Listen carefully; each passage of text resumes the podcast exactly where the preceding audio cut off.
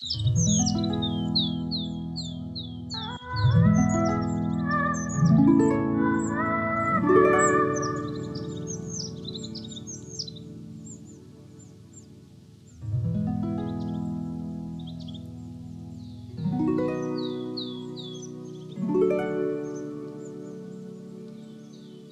on Ihmisen ääni podcast. Olen Virva Lehto. Minusta tuli metsänomistaja kesällä 2018. Sen jälkeen olen opetellut metsän ääntä. Mitä pitää metsässä tehdä, mitä tietoa saan monilta metsäalan ammattilaisilta ja mitä minun pitää tietää ihan itse. Suomessa on lähes 600 000 yksityistä metsänomistajaa. Metsänhoitoa koskee Suomessa useat lait, eli siellä ei voi mitä tahansa tehdä. Metsänomistajana olen saanut huomata, että monella ihmisellä on mielipide metsistä. Joskus tuntuu, että äänekkäimmin metsänhoidosta puhuvat ne, jotka eivät itse metsää omista. Toisaalta metsän ääni on monesti jonkun muun kuin yksityisen metsänomistajan ääni. Ihmisen ääni podcastin ensimmäisessä sarjassa tuon esille metsänomistajan äänen. Tavoitteena on tuoda moninaisempaa ja laajempaa ääntä esille. Ihmisen ääni podcastin ensimmäisessä sarjassa kuullaan metsänomistajan erilaisia mietteitä ja ajatuksia metsän hoitamisesta ja käsittelystä sekä mitä muuta metsien omistamiseen voi liittyä. Hankkeen sosiaalisen median tilit at ihmisen aani podcast ja at Virvalehto sekä kotisivut virva.net. Me ollaan täällä Hyvinkäällä Petkelsuolla metsässä tekemässä tätä ihmisen ääni podcastia. Mulla on täällä haastateltavalla kaupunkilainen metsänomistaja. Kuka sä olet ja mistä tulet ja missä sun metsät ovat? Terve, mä oon Emma. Mä asun täällä Hyvinkäällä tällä hetkellä, mutta mun metsät on tuolla Keski-Pohjanmaalla, eli semmoisen noin 500 kilometrin päässä, että hyvinkin etämetsän omistaja olen. Toivon, että ihmiset jaksaisivat puhua keskenään siitä, ja varsinkin puhua jonkun, joka on metsänomistaja ja miettinyt näitä asioita ja joutunut tekemään niitä päätöksiä.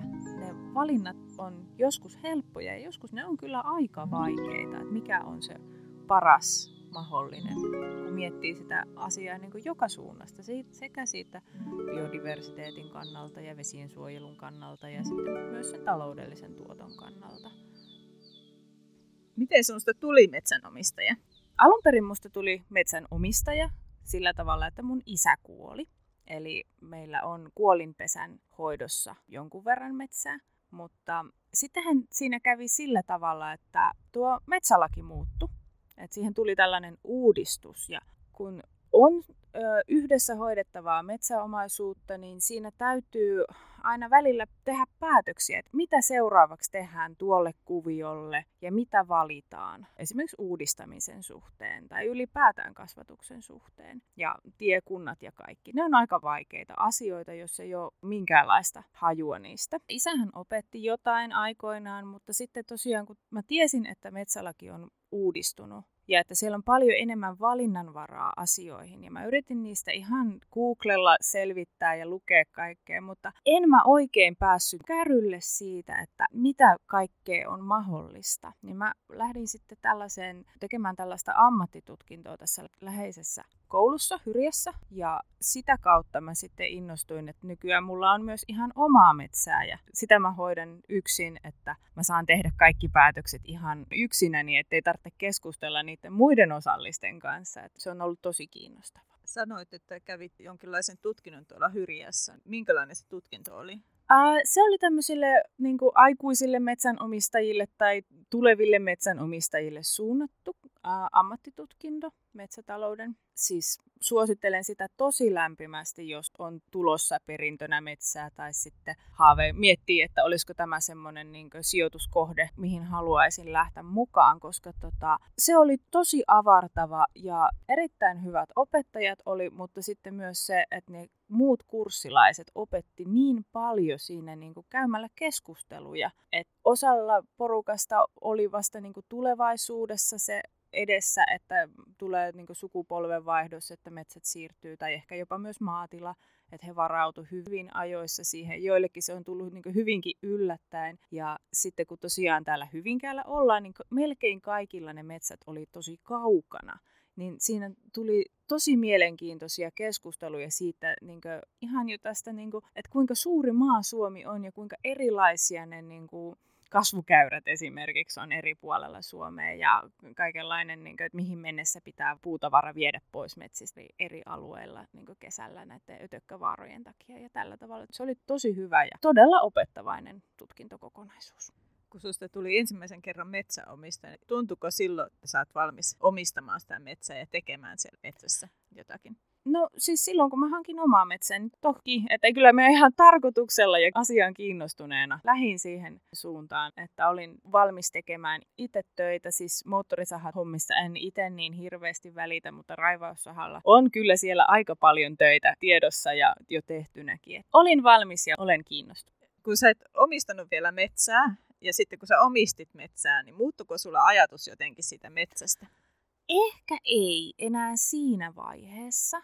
Mähän tosiaan oon sieltä Keski-Pohjanmaalta kotoisin ja mä oon tosi maalaisympäristössä viettänyt ensimmäiset 18 vuotta. Et mä oon kyllä tosi paljon enemmän identifioin itseni maalaiseksi kuin moni maalla asuva, joka käy vaikka kaupungissa töissä sitten. Että enemmän se oli tosiaan tämä tiedonhaku. Että tosiaan kun olin siinä kohdassa, että tiesin, että se metsälaki on muuttunut ja mä haluan ymmärtää, mitä se tarkoittaa ja mitä mahdollisuuksia se tarkoittaa. Se, että just vaikka tämä jatkuva kasvatus, mistä puhutaan aika paljon ja kirjoitetaankin, että niin sen ymmärtäminen, että se ei sovi kaikkialle. Että sitä niin lähtee silleen, että hei mä haluan kokeilla tota, mä haluan tehdä tota, mutta jos on päätehakkuuta lähestyvä kuvio, jota on nyt viimeiset 60 vuotta kasvatettu vaivalla tasaikäisenä. Ei siitä nyt niin kuin, kovin helpolla tehdä semmoista monipuolista ja sellaista niin kuin jatkuvan kasvatuksen aluetta. Et kyllä se niin kuin jollain toisella tavalla, ja vaikka kaistalehakkuilla tai vaikka ihan sillä avohakkuulla, ei se avohakkuu ole niin paha kuin joskus mediasta saattaa lukea. Ja sitten aloittaa alusta sen,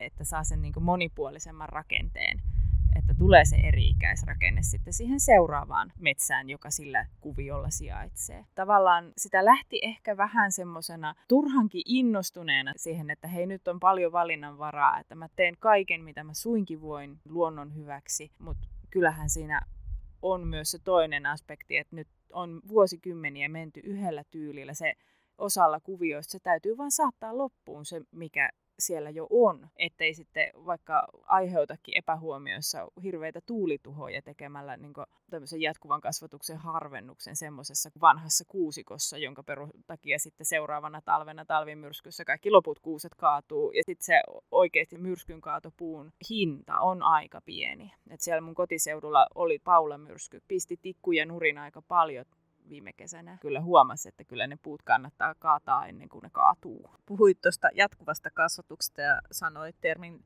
kaistale hakkuu. Mitähän se mahtaa tarkoittaa? Sehän on sellainen hakkuu, ettei kaadeta koko kuviota kerralla, vaan otetaan joku kaistale sieltä. Huomioiden tietysti niin se maaston muodot ja mahdollinen tuulisuus. Siellä mun kotiseudulla se tuuli on aika vaikuttava tekijä. Kaadetaan siltä kaistaleelta puut ja odotetaan, että siihen tulee taimikko ennen kuin kaadetaan sitten se viereinen kaistale. Et se on semmoinen hidas tapa edetä, ettei tule yhdellä kertaa koko alue hakatuksi. Osaatko sanoa, että minkä kokoisia nämä kaistaleet yleensä on? No nyt en kyllä muista. Ei ne kovin suuria ole. Ja siellä mun kotiseudulla on nämä metsätilat on usein sarkoja tai käytännössä aina sarkoja. Eli ne on kapeita ja pitkiä.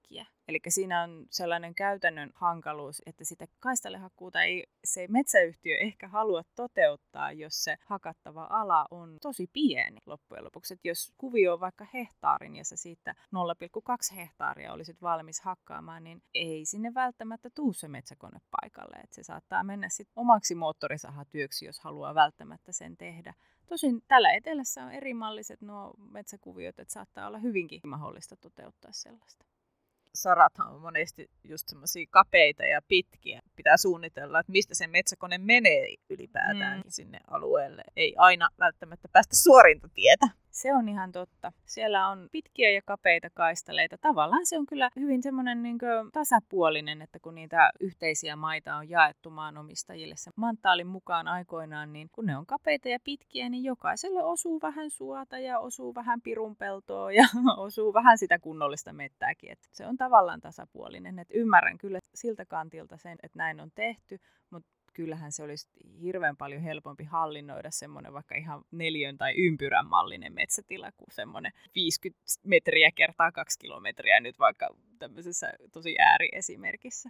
Tästä tulee mieleen, että käytännöt vä- välillä sanelee sitten sen, että mitä voi tehdä ylipäätään siellä metsässä. Että jos on just tuommoinen pitkä tai kapea tai kivikkoinen alue, niin ei välttämättä voikaan tehdä sitä, mitä siellä juuri vaikka neljöllä alueella pystyisi tekemään. Se on ihan totta, joo se voi olla, että sieltä saran päästä, joka on pitkän matkan päässä tiestä, niin sieltä voi sitten ihan yksinkertaisesti jäädä hakkuut tekemättä ihan vain siksi, että sinne on vaikea päästä. Että ne jää tavallaan odottamaan niin kauan, että viereiset kuviot tulee siihen samaan vaiheeseen, että saa sen toimijan paikalle tekemään sen. Mitä erityistä olet huomannut sun omissa metsissä? Ne on hyvin tavallisia. Niin kuin tässä puhuttiin just tästä sarka-asiasta, että se on kapea, se on pitkä siellä on monenlaista matkan varrella. Mutta silloin kun mä ostin sen palan, niin mä ensimmäistä kertaa ikinä näin siellä seudulla noita Maarian kämmeköitä. Ja se mun tarkastuskierros tässä uudella metsäpalstalla oli just sellaiseen aikaan, että ne Maarian kämmekät kukki. Ja se oli ihan hurjaa, kun en ollut tosiaan aikaisemmin nähnyt, vaikka paljon suolla on kulkenut, niin en ole siellä päin kämmeköitä nähnyt ja tuntui, että niitä oli niin joka toiselle askeleelle oli aina Maarian kämmekkä. Niin tuli sellainen olo, että vau, että näitä tosiaan on täällä paljon, että enpä ole tosiaan ennen nähnyt. tosi ihana löytö. Oli joo, ja sitten se niin kuin moninaisuus, että vaikka se itse hankkimani palsta niin ei ole kovin kaukana sieltä, missä nämä kuolinpesän maat on, niin silti se on vähän erilaista. Minkä tyyppistä sun metsä on? Sikäläisittäin tavallista. Siellä on päädyssä avosuo. Jos on kuulijat sattuneet ajelemaan siellä päin, niin siellä on aika paljon noita tuulipuistoja. Eli siinä on tuulimyllyjä ihan lähellä.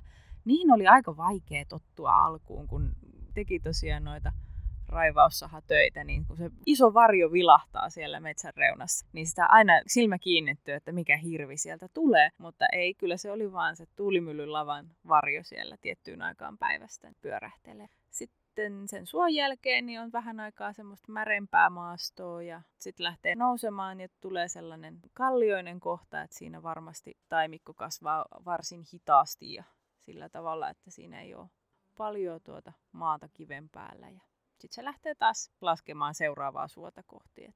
Hyttysiä ja mäkäräisiä on tosi erinomaisesti, että täällä etelässä niitä on kyllä paljon vähemmän. Sun metsä on siis tosi monipuolinen. Joo, hyönteislajeja ainakin riittää. Taimikoita on paljon, nuorta metsää on paljon sitten semmoista, sanotaan nyt vaikka keski-ikäistä, niin kuin itsekin olen, niin sellaista, sellaistakin on jonkun verran, mutta semmoisia vanhaa ei sillä palalla ole. Tietysti sehän on aika tavallista, että jos ostaa metsää, niin yleensä sieltä on ne rahakkaimmat hakkuut tehty jossain vaiheessa. Että niitä harvoin on myynnissä semmoisia metsänpaloja, joissa olisi ne isot puut vielä päällä. Ja sitten jos on, niin niiden hinnat kyllä nousee aika korkeiksi. Mulla on tämmöinen kasvatuskohde, jossa mä nyt sitten sitä raivaussahaa päristelen sydämeni kyllyydestä. Mikä sinulle on tärkeää siinä omassa metsässä? Se, että saa itse vaikuttaa. Että saat tehdä ne päätökset, miettiä vaikka uusia penkkateitä ja tällaisia asioita. Ja, no mä oon sanonut sanan raivaussaha tässä jo tosi monta kertaa, mutta esimerkiksi taimihoidon vaiheessa on tosi mukava nyt, kun on sitä hankittua ymmärrystä asioista, niin tehdään valintoja, että jos ei ole hyvää mäntyä eikä hyvää kuusta, niin jätetäänpä siihen sitten hyvä koivu tai va- vaikka hyvä raita kasvamaan. Kariketta tosiaan tarvitaan sinne, jota siis lehtipuut tuottaa, niin tarvitaan sinne havupuiden sekaan, että se maa pysyy hyvänä. Ilmeisesti se vaikuttaa myös noihin vesistöjen tummumiseen se, että Suomi on nykyään niin tosi havupuuvaltainen, kun nämä puupellot on havupuita niin että se karike olisi ehkä se ratkaiseva tekijä siinä, että pitäisi lisätä sen määrää, niin on tosi kiva tehdä niitä päätöksiä ja katsoa, kuinka se kasvaa. hidastahan se on, mutta mä olen semmoinen hitaiden projektien nainen. Ei varmaan ihan vuodessa välttämättä näy semmoista suurta muutosta, paitsi ehkä siellä taimikohoidossa tai taimikon varhaishoidossa, jossa tehdään ehkä enemmän semmoista näkyvää. Joo, se taimikon varhaishoito ja kyllä se nuoren metsän hoitokin, niin niissä on iso ero ennen ja jälkeen. Ja sitten tota, vähän semmoista jännitystäkin tietysti on ilmassa, että kun siinä tosiaan tein taimikon varhaishoitoa, eli ne männyn taimet on siinä metrin molemmilla puolilla, niin nyt kyllä on aika jännittävä tilanne, että mitenkäs noin hirvituhot, että viime talvena ei tullut, että katsotaan minkälainen talvi tulee ensi vuodesta, että se on kyllä tosi mielenkiintoista, vähän jännitystä elämään. Onko teillä siellä paljon hirvieläimiä? On, siellä on hirvieläimiä kyllä ihan tarpeeksi. On, et, mutta kyllä siis mä oon antanut luvan metsästää siellä hirviä. Että.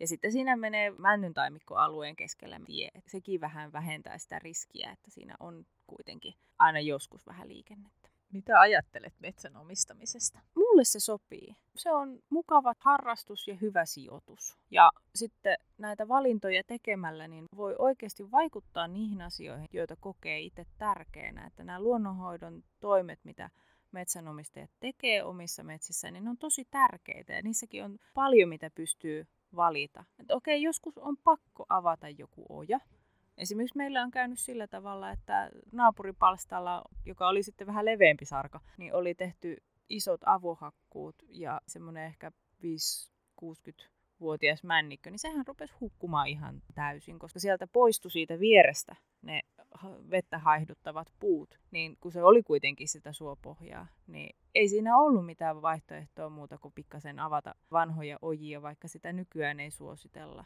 Aika paljon kyllä ajatustyötä ja semmoista niin seurantaa vaatii. Et etämetsänomistajuus on varmasti tosi hankalaa, jos omistaa metsiä semmoisesta paikasta, missä ei muutenkaan käy. Että ei ole mitään syytä käydä vaikka neljästi vuodessa kyläilemässä, sokuloimassa, niin sitten ei ehkä tule käytyä kattelemassa niitä omia omistuksiansa.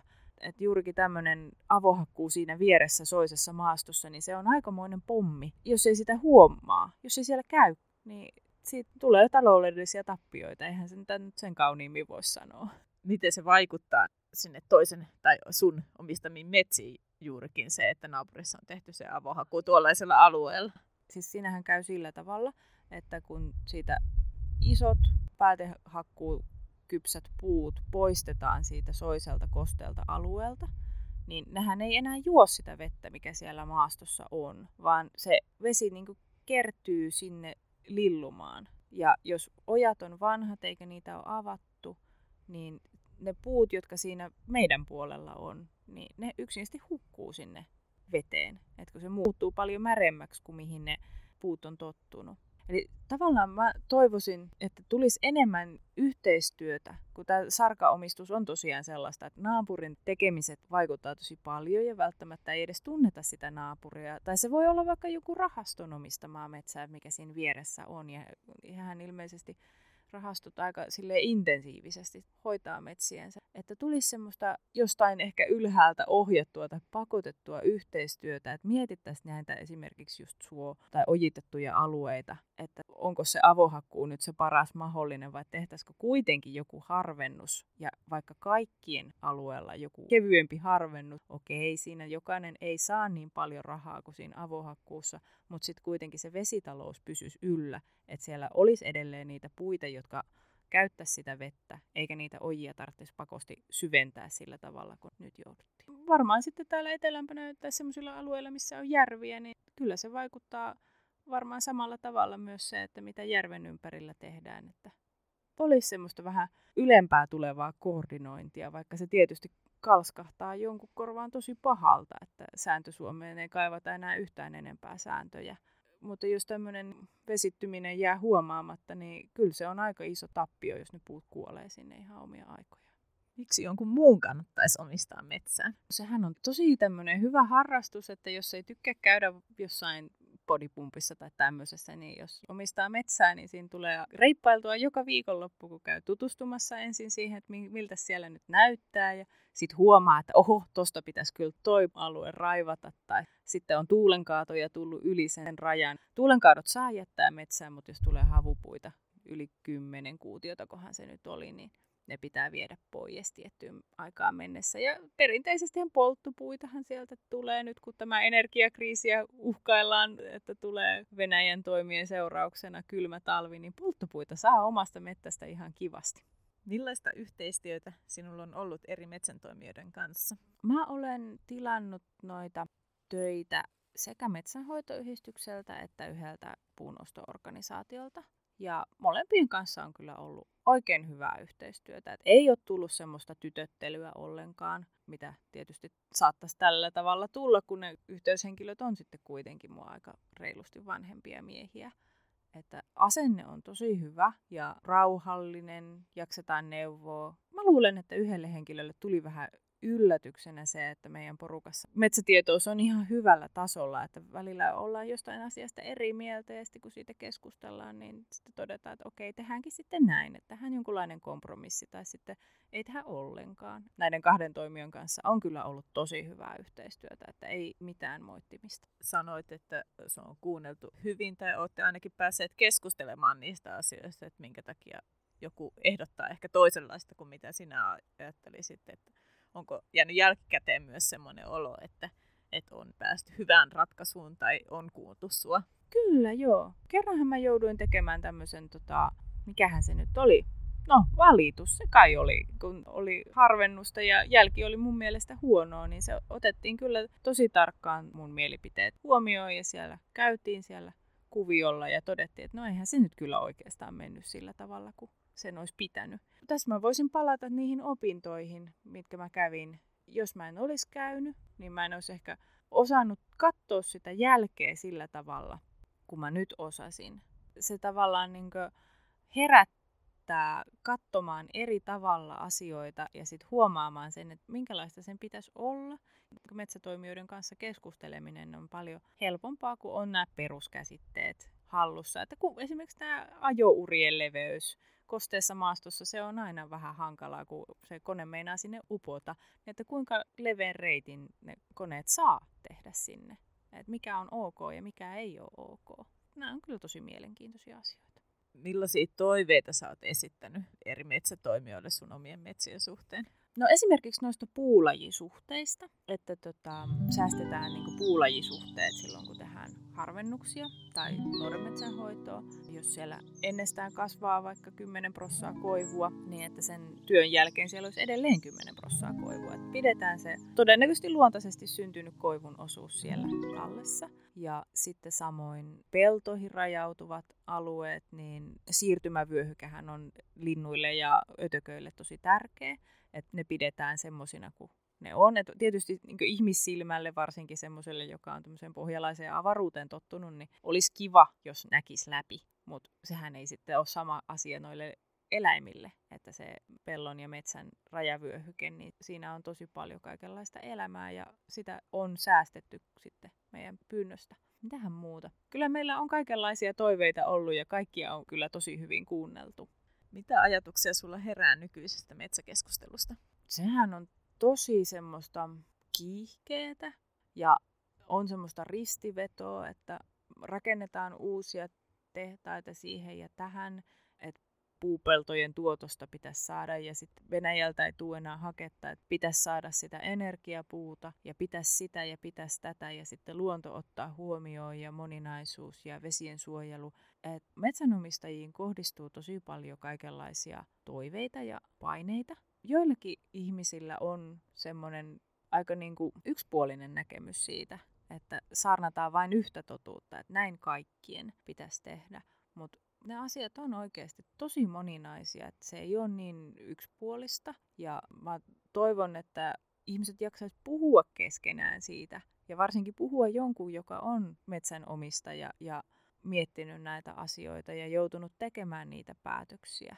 Ne valinnat on joskus helppoja ja joskus ne on kyllä aika vaikeita, että mikä on se paras mahdollinen, kun miettii sitä asiaa niin kuin joka suunnasta, sekä siitä biodiversiteetin kannalta ja vesien suojelun kannalta ja sitten myös sen taloudellisen tuoton kannalta. Et metsäkeskustelu on kyllä vähän turhan niin kuin puusilmästä ainakin välillä tuolla somessa. Et se on aika surullista. Semmoinen niin hyvä argumentointi jää välillä puuttumaan. Mutta sitten silloin, kun puhuu ihmisten kanssa metsäasioista, ja olen mä niin töissänikin kertonut, että mä omistan metsää, ja tietysti jos puhutaan työpaikalla siitä, että mitä teit viime viikonloppuna, niin jos mä sanoin, että no raivasin hehtaarin, niin kyllähän se asia paljastuu. Aika usein tulee kysymyksiä semmoisia, että hei, mä näin mun mökkitiellä tämmöistä ja tommosta, että mikähän tämä juttu on. Ja sitten kun sitä yhdessä siinä pohditaan, niin yleensä keksitään, että mitä se metsänomistaja on siellä niin oikein halunnut toteuttaa. Ja sitten siis se onkin ihan ok, vaikka ensimmäiseksi se mökin omistajan ajatus on se, että hei, tämä maisema on nyt pilalla. Että nyt ei ole enää niin kiva ajaa mökille, kun täällä näyttääkin tämmöiseltä. Puhuminen, se olisi oikeasti tosi oleellista. Ja niiden kaikkien mahdollisten ristikkäisten toiveiden toteuttaminen yhtäaikaisesti, niin se on kyllä aikamoinen tämmöinen Rubikin kuutio, että miten ne kaikki värit saadaan samalle kulmalle. Ja mä en ole yhtään vastaan siis sitä, että näitä ylhäältä päin tulevia ohjeita on. Että mähän voin ostaa auton, mutta en mä voi sillä ajaa, tai siis teknisesti voin, mutta en mä saa ajaa sillä ylinopeusrajoitusten tai stop-merkeistä ohi tai kärkikolmioista ohi katsomatta. Et kyllä kaikessa muussakin ihmisen omaisuutta koskevassa on sääntöjä. Ne on ihan totaalisen ok silloin, kun ne koskee metsänomistamista. Kunhan ne vaan perustuu siihen tutkittuun tietoon ja parhaaseen mahdolliseen ymmärrykseen siitä, mikä on luonnolle hyväksi. Että ei mennä sitten taas väärään suuntaan, niin kuin välillä on historiassa heilahtanut silleen, että on tullut vähän kummallisia metsäratkaisuja. Puhuit tuossa raivaamista, niin mitä se käytännössä tarkoittaa? Siis ihan raivaussahatöitä, näitä taimikonhoitoja, nuoren metsän hoitoakin välillä on tehty. Mitä siellä metsässä itse asiassa tehdään silloin? Silloin otetaan eväät mukaan ja ajellaan sinne omalle palstalle. Ja jos on niin onnekas, että se paikka, mihin on menossa tekemään, niin on ihan siinä lähellä, niin sitten vaan pannaan autoparkkiin, mutta aika usein saa sitten ottaa pensakanisterin ja eväänsä kantoon, rämpiä sinne pöpelikköön aika pitkänkin matkan tekemään sitä raivaustyötä. Valitaan ne puut, joita edelleen kasvatetaan kaadetaan ne muut taimet siitä ympäriltä. Eli käytännössä annetaan niille kasvaville puille enemmän tilaa ja valoa, koska esimerkiksi mänty ja koivu, ne on molemmat valopuita. Ne ei menesty kovin hyvin sillä tavalla tiheikkönä. Kuusi on varjopuu, se pärjää vähän pidempään muiden puiden varjostuksessa, mutta jossain vaiheessa se nuoren metsänhoito tai taimikon harvennus niin tulee ajankohtaiseksi, että se kasvu alkaa uudestaan taas. Mitä ajattelet metsien tulevaisuudesta? Ilmastonmuutoksestahan on tosi paljon ollut juttuja. Voi olla, että nähdään mielenkiintoisia uusia lajeja täällä Suomen metsissä. Jaloja lehtipuita siirtyy pikkuhiljaa pohjoisemmaksi ja sillä tavalla. Yhteiskunnan kannalta mä on aika tyytyväinen tähän niin kuin nykytilanteeseen, että on nämä luonnonsuojelualueet ja tiukamman suojelun alueet, ne on erikseen, mutta sitten on näitä luonnonhoidollisia rakenteita myös talousmetsissä, koska siitähän nyt ei pääse yhtään mihinkään, että niitä talousmetsiä tarvitaan. Et ei me voida suojella koko Suomea, koska sitten nämä tehtaat, joista aika paljon sitä bruttokansantuotetta tulee, niin ne tarvitsee sen puunsa ja sitä tulee puupelloilta. Mutta niillä puupelloilla tai talousmetsissä kauniimmin sanottuna, niin talousmetsissäkin on nykyään hyvin rakenteita, jotka auttaa sen luonnon monimuotoisuuden säilymisessä. Et tulevaisuuden mä toivon, että nämä rakenteet jatkaa kehittymistään sillä tavalla, että kun sitä mukaan kun tutkittua tietoa tulee, niin suositellaan ja tuetaan semmoisia asioita metsänomistajille. Esimerkiksi ojituksen tukeminen loppu tässä ihan äskettäin, mutta sitten tuhkalannotuksia on alettu tukea. Et tuetaan sellaisia asioita, jotka on luonnolle hyväksi. Se on se, mitä mä toivon tapahtuvan. Uskonkin, että tapahtuu. Ei tässä oikein muita vaihtoehtoja ole. Mikä on se tärkein asia, minkä haluat maailman kuulevan metsien omistamisesta? No ehkä se on just tämä kahtiajakoisuuden, se mustavalkoisuus, että se ei ole totta. Et sekä ne, jotka vaatii kärjistetysti kaikkea suojeltavaksi, niin he on väärässä. Ja sitten myös he, jotka ei halua suojella mitään, vaan tienata metsäomaisuudellaan, niin hekin on väärässä. Et se semmoinen niin moninaisuus siellä puolivälissä, niin se on tosi tärkeää. Tosi lämpimästi toivon, että ihmiset ottaisivat asioista selvää ja tutustuisi aiheeseen ja Metsäkeskuksellakin on tosi hyviä tämmöisiä infosivuja ja tietoiskuja ja aina kannattaa kuunnella ja lukea ja mistä ikinä sitä tietoa sitten saakaan, niin sitä kannattaa seurata. Se on tosi mielenkiintoinen ala ja kehittyy nopeasti. Tässä mä nyt mainitsin ne rakenteet siellä talousmetsien sisällä, niin siellä mun omassa palstassa, niin se kaikissa vanhin alue, niin siellä on säästöpuita, jotka oli silloisen metsänhoidon tapojen mukaan, niin ne oli jätetty aika kauas toisistaan. Et siellä on oikein semmoisia kunnon mörköpuita, siis suuria puita, aika pitkillä välillä toisistaan. Mutta nykyään säästöpuut jätetään ryhmiksi ja se voi olla esimerkiksi semmoinen kohta maastossa, joka olisi muutenkin vähän vaikea käsitellä. Et se on vaikka se vähän semmoinen kosteempi tai kivikkoisempi vaihtoehtoisesti. Sinne on niinku vaikea päästä tekemään sitä hakkuuta ja sitten mahdollisesti sen tuottokin on pienempi. Ne ei ole sitä parasta puuta, mitä olisi myytäväksi. Se tämä niinku muutos siitä, että jätettiin sinne tänne joku suuri puu kasvamaan. Okei, onhan ne tosi hienoja ja mä toivon, että sinne latvoihin tulee jotain isoja lintuja pesimään, mutta mä luotan kyllä siihen, että se säästöpuuryhmä, mikä on se nykyinen suositus, niin on toimivampi kokonaisluonnon kannalta, että sinne tulee kaikenlaisia ötököitä, pieneläimiä, lintuja, kun ne on semmoisena tiiviinä ryhmänä ja sitten eläimet saa siitä suojaa siitä puustosta, mutta sitten myös se, että kun ne säästöpuut saa elinikänsä päätyttyä, niin ne saa kuivua pystyyn tai kaatua tuulessa miten ikinä. Ja sitten tulee taas näitä ötököitä, mitä normaali tallaaja ei näe eikä varsinkaan tunnista. Ne on myös tosi tärkeä osa sitä luonnon monimuotoisuutta. Ja tämä on totta ihan kaikissa talousmetsissä, että näin yksinkertaisesti toimitaan. Että niitä säästöpuita on pakko jättää ja se on tosi hieno asia. Tuossa puhuit aikaisemmin jo siitä lainsäädännön muuttumisesta. Mikä oli se suurin asia ehkä, mikä silloin muuttui sun mielestä? Tämä varmasti useimmat metsästä kiinnostuneet tunnistaa, että se jatkuva kasvatus tuli mahdolliseksi ei ole enää pakko tehdä tätä jaksollista kasvatusta niin, että puut on samanikäisiä, ne istutetaan, sit niissä tehdään taimikonhoitoja, sitten tehdään ensiharvennus, sitten tehdään toisharvennus. Sitten kun ne on tarpeeksi suuria ja arvokasvu päättyy, niin sitten ne kaikki kaadetaan kerralla ja aloitetaan tämä sykli alusta. Et se oli se totuus aikaisemmin. Nyt on paljon moninaisempaa, koska eihän kaikkea luontoa voi panna yhteen muottiin. Et se on tosi hyvä juttu, että nyt pystyy valita erilaisten kasvatustapojen väliltä. Ja varsinkin semmoisissa maastoissa, missä se on toimivampaa, se jatkuva kasvatus, niin silloin se kannattaa. Kiitos Emma tästä keskustelusta. Oli kiva, että pääsit tänne mukaan ja kertomaan omia ajatuksia metsän omistamisesta. Kiitos. Mä aina mielelläni puhun metsästä ja tälleen kaupunkilaisena, nykyään kaupunkilaisena, se aina välillä keskustelukymppaneita vähän yllättää, mutta kaikki on ymmärtäväisesti suhtautuneet tähän metsän omistamiseen.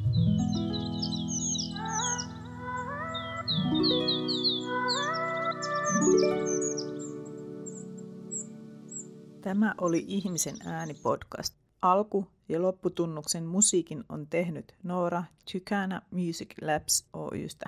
Metsän ja lintujen äänet Yle-lisenssillä CC-BY. Hanketta on rahoittanut Metsämiesten säätiö. Lahjoitukset ja säätiöfuusiot ovat tärkeä osa säätiön yleishyödyllisen toiminnan vaikuttavuutta. Lisätietoja www.mmsaatio.fi. Seuraa meitä Instagramissa ja Facebookissa at ihmisen aani podcast sekä at virvanet ja Instagramissa myös henkilökohtaiselta tililtäni at virvalehto yhteenkirjoitettuna. Lisäksi tekstit löytyvät artikkelimuotoon kirjoitettuna kotisivuiltani virva.net. Ihmisen ääni podcastin on toimittanut ja tuottanut Virvalehto. thank you